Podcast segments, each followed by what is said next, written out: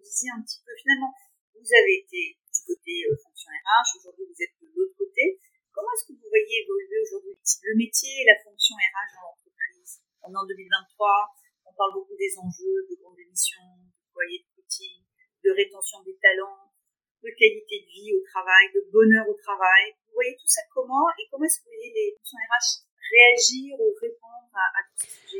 bah, je trouve justement qu'il y a un petit décalage entre tout ça, tout ce que vous venez de dire, et après la réalité. C'est-à-dire qu'il y a beaucoup, beaucoup de RH qui n'ont quasiment aucun moyen, parfois qui sont seuls, et qui peuvent pas du tout mettre en place euh, bah, des politiques euh, sur le bien-être des salariés, sur euh, la QVT.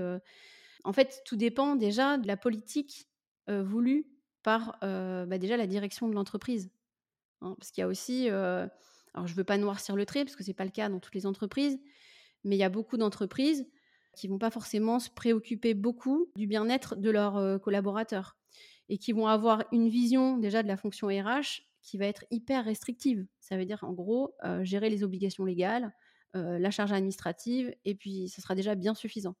Du coup, on a souvent un positionnement qui peut être compliqué.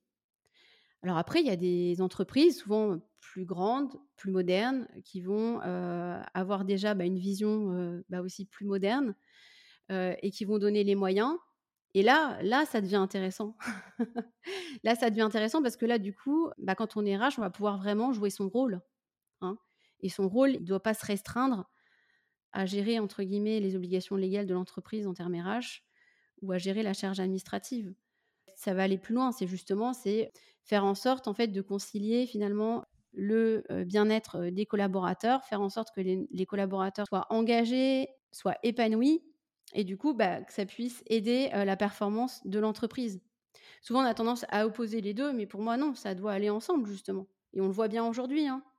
Les entreprises qui ne mettent pas de moyens bah, dans le bien-être de leurs collaborateurs, bah, qu'est-ce qui se passe? Ils ont un turnover qui est hyper fort, un absentéisme qui est hyper fort, ça leur coûte énormément d'argent au final. Hein.